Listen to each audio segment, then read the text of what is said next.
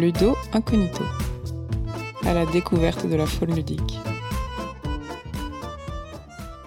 Bonjour les joueuses et les joueurs. Vous vous souvenez, c'est moi la cariatre, celui qui radote depuis six mois sur sa seule marotte, le placement d'ouvriers. Depuis la rentrée de septembre, j'ai divagué sur ses aspects mécaniques, son matériel, ses thèmes, sa notoriété. J'ai même donné la parole aux ouvriers eux-mêmes quand ils n'ont pas tout simplement décidé de la prendre. N'est-ce pas, Carly Groucho Euh, oui, boss. Désolé, boss. Cependant, il reste un grand oublié dans cette exploration du placement d'ouvriers, c'est vous, vous les joueuses. Les études du jeu ont la fâcheuse tendance de se consacrer en priorité à ce qui est visible, tangible, manipulable et mesurable. Le jeu lui-même, son matériel, ses règles, ses récits. On parle de game studies. Mais si on ne s'intéresse qu'à cela, on oublie ce qui fait l'originalité du jeu par rapport à d'autres pratiques. Pour comprendre le jeu, il faut tout autant, et sinon plus, s'intéresser à l'expérience du jeu et à ce qu'il provoque chez ses pratiquantes. On parle alors de play studies.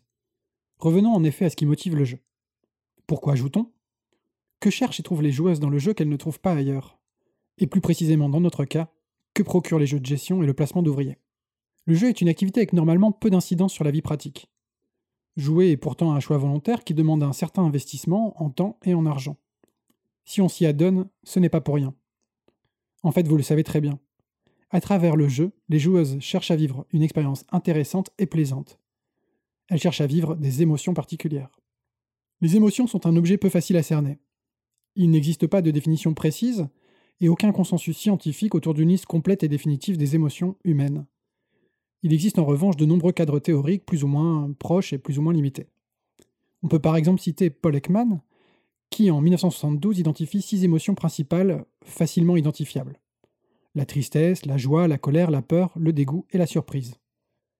En 1990, il y ajoute dix émotions toutes fraîches pour compléter cette liste.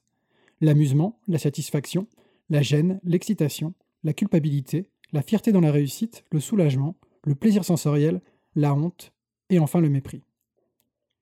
On peut retrouver la majorité de ces émotions dans une partie de jeu de société, à une échelle bien sûr plus ou moins prononcée. Les émotions positives, comme la joie, l'amusement, la surprise, l'excitation, la satisfaction et la fierté dans la réussite, sont souvent visibles autour de la table et sont celles plus particulièrement recherchées par les joueuses. Le plaisir sensoriel y trouve également toute sa place, même si certains sens comme le goût et l'odorat sont un peu délaissés par le jeu de société. Le jeu n'est pas une expérience entièrement contrôlée par ses pratiquantes. La tristesse et la colère peuvent parfois apparaître, mais se font plus rares et moins attendues. La peur, le dégoût, la gêne, la culpabilité, la honte et le mépris sont en revanche très peu présentes dans le jeu de société, même si rien ne l'interdit. De plus, même si les joueuses ne sont pas masochistes, les émotions négatives peuvent enrichir et renforcer l'expérience ludique. De nouvelles catégories de jeux, de plus en plus matures et aventureux, nous y entraînent tout doucement. Le jeu vidéo, pour l'exemple, s'est emparé de l'ensemble du registre émotionnel avec une inventivité bluffante. Ces émotions ne sont pas propres au jeu, mais le jeu en déclenche certaines plus que ne le ferait d'autres pratiques. La fierté dans la réussite, par exemple, est un moteur de beaucoup de jeux et de sports, et bien peu visible dans d'autres formes d'art. Malgré tout, ces émotions génériques ne semblent pas évoquer toute la richesse vécue du jeu. Tentons d'observer une partie d'Agricola. Telle joueuse affiche un sourire en coin en plaçant précisément son pion sur le lieu qu'elle sait nécessaire à son adversaire. Telle autre change de stratégie à chaque tour avec un empressement comique. Cette troisième semble complètement perdue dans le jeu, sourde à tout ce qui l'entoure. Les études autour du jeu ont donc tenté d'introduire des nomenclatures d'émotions plus adaptées à l'analyse du jeu. Le cadre théorique le plus souvent cité est le MDA. MDA en anglais qui signifie Mechanics, Dynamics, Dans l'article paru en 2004, les auteurs Robin Unique, Marc Leblanc et Robert Zubeck postulent que les créatrices de jeux ne manipulent pas directement les joueuses. Le processus se réalise en fait en trois étapes. Premièrement, les créatrices sont les artisans de l'objet jeu. Elles en décident ses composants et ses règles, les actions que les joueuses peuvent réaliser sont ainsi encadrées. Deuxièmement, les joueuses adoptent des dynamiques de jeu, à partir de l'imbrication des mécaniques et de leurs propres réactions et décisions. Troisièmement, enfin ces dynamiques font ressentir chez les joueuses des émotions, esthétiques au sens très large. Pour les trois auteurs, les autrices de jeu ne contrôlent pas directement les sensations produites par le jeu. Tout au plus peuvent-elles tenter d'influencer certaines plus que d'autres, en construisant un cadre de jeu qui s'y prête. Les auteurs de l'article sur le modèle MDA identifient huit types de fun suscités fréquemment par le jeu, sans prétendre d'ailleurs que cette liste soit exhaustive.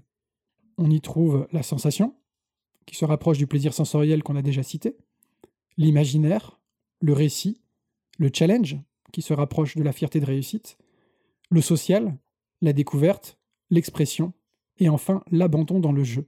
Les auteurs parlent de soumission. Les types de sensations cités par le MDA se situent sur un autre registre que les émotions génériques citées plus tôt, et semblent bien plus adaptées aux expériences ludiques. Elles introduisent plusieurs notions plus complexes et bien plus intéressantes à observer.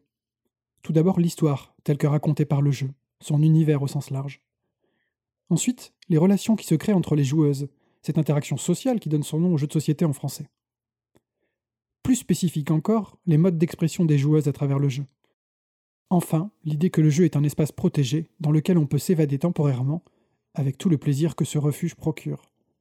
En jouant à un jeu de placement d'ouvriers, une joueuse peut par exemple vouloir assouvir son besoin de compétition, mais aussi partager une expérience sociale avec ses partenaires de jeu, mais également découvrir de nouvelles règles et tenter une nouvelle stratégie, ou tout simplement occuper son cerveau à compter des futurs points de victoire en oubliant tout le reste. Pour mieux cerner les émotions et sensations provoquées plus particulièrement par les jeux de placement d'ouvriers, il n'y a en réalité pas d'autre moyen que d'interroger les joueuses elles-mêmes pendant qu'elles jouent. Je ne dispose malheureusement pas aujourd'hui des moyens nécessaires à une enquête poussée sur le sujet, mais un jour, qui sait? En attendant, la société Quantic Foundry s'intéresse justement aux motivations des joueuses. Elle a interrogé pour cela des dizaines de milliers de joueuses et a conçu un cadre théorique de leur motivation. Ces experts identifient ainsi six motivations principales l'action, le social, la maîtrise, la réussite, l'immersion et la créativité. On retrouve bien sûr sous une autre forme les sensations déjà citées. Le cadre théorique proposé par Quantic Foundry va plus loin, en distinguant parmi ces six motivations trois paires de motivations plus particulièrement associées. Première paire, l'action et le social, qui génèrent une excitation franche et immédiate. Ce sont les ressorts des jeux de figurines et des jeux d'ambiance. Seconde paire, la maîtrise et la réussite, qui provoquent un plaisir plus froid et contrôlé, plus dilué dans le temps. Vous ne serez pas surpris d'apprendre que les jeux de gestion comme le placement d'ouvriers s'inscrivent très pleinement dans cette deuxième catégorie, celle du plaisir du contrôle. Et enfin, troisième paire, l'immersion et la créativité, qui invitent à l'évasion. On pense ici aux jeux à scénario ou aux jeux de communication par exemple. Cette typologie est bien sûr réductrice. Chaque joueuse fait varier ses appétits ludiques en fonction des occasions, et chaque jeu peut puiser dans toute la palette des émotions. Mais en identifiant des attentes émotionnelles bien catégorisées de la sorte, Quantic Foundry explique la frilosité des créateurs de jeux de gestion à introduire du hasard ou une interaction trop frontale. Cela risque tout simplement de ne pas correspondre au registre émotionnel attendu par le profil des joueuses visées. La question est là. Est-ce que ces attentes cloisonnées sont susceptibles d'être doucement remises en cause pour permettre à des jeux plus originaux et étonnants d'émerger Du placement d'ouvriers avec du hasard insolent, ou avec un jeu de communication en son sein Je ne sais pas, mais je l'espère. Malheureusement, les premières tentatives en la matière risquent de désarçonner trop violemment les motivations habituelles des joueuses. Et pourtant, dans le même temps, les récentes transformations du jeu de rôle et du jeu vidéo indépendant semblent nous montrer qu'il est possible de modifier en profondeur la palette émotionnelle de nos jeux. Restons donc attentifs et bienveillants envers les objets ludiques non identifiés qui bouleversent nos a priori. La typologie des motivations et l'enquête menée auprès des joueuses permet à Quantic Foundry de catégoriser et regrouper les jeux sous l'angle de l'expérience ludique. Le service vendu aux éditeurs de jeux est bien sûr de mieux cerner les attentes du public et les jeux dont se rapprocher ou s'éloigner. Sans aller jusque-cela, vous pouvez ranger désormais votre ludothèque non plus en fonction de la durée de partie, du nombre de joueurs ou des mécaniques de jeu, ou même de couleur de boîte, ça s'est vu, mais en termes d'émotions recherchées. Il vous sera ainsi plus simple d'attraper la boîte qui correspond à votre appétit ludique de l'instant. La soif du contrôle ou le besoin de libérer votre créativité? Ce qu'on peut retenir de cet épisode. Pour analyser le jeu, on ne peut pas faire l'impasse sur les émotions qu'il suscite. Les émotions sont en effet ce qui est recherché dans la pratique du jeu. Le jeu favorise un certain type d'émotions, essentiellement positives, sociales et personnelles. Le jeu peut cependant s'enrichir en tentant de provoquer des émotions différentes, même si les tentatives sont encore rares. Il n'existe pas de nomenclature universelle des émotions, mais on peut s'appuyer sur des cadres théoriques reconnus, comme le MDA ou le profil Quantic Foundry. Chaque jeu peut ainsi être analysé en fonction des émotions qu'il favorise et chaque profil de joueuse en fonction des émotions qu'elle recherche. Le placement d'ouvrier, lui, est arrangé dans les jeux qui encouragent plus particulièrement les émotions froides et contrôlées. Au passage, je tenais à remercier et à vous recommander le blog de Xavier Lardy, auteur de jeux et professeur de game design, qui propose ses traductions en français de cours et d'articles phares traitant de la conception des jeux. Merci beaucoup à lui, c'est une mine d'or. On se retrouve le mois prochain, et d'ici là, cultivez vos émotions ludiques.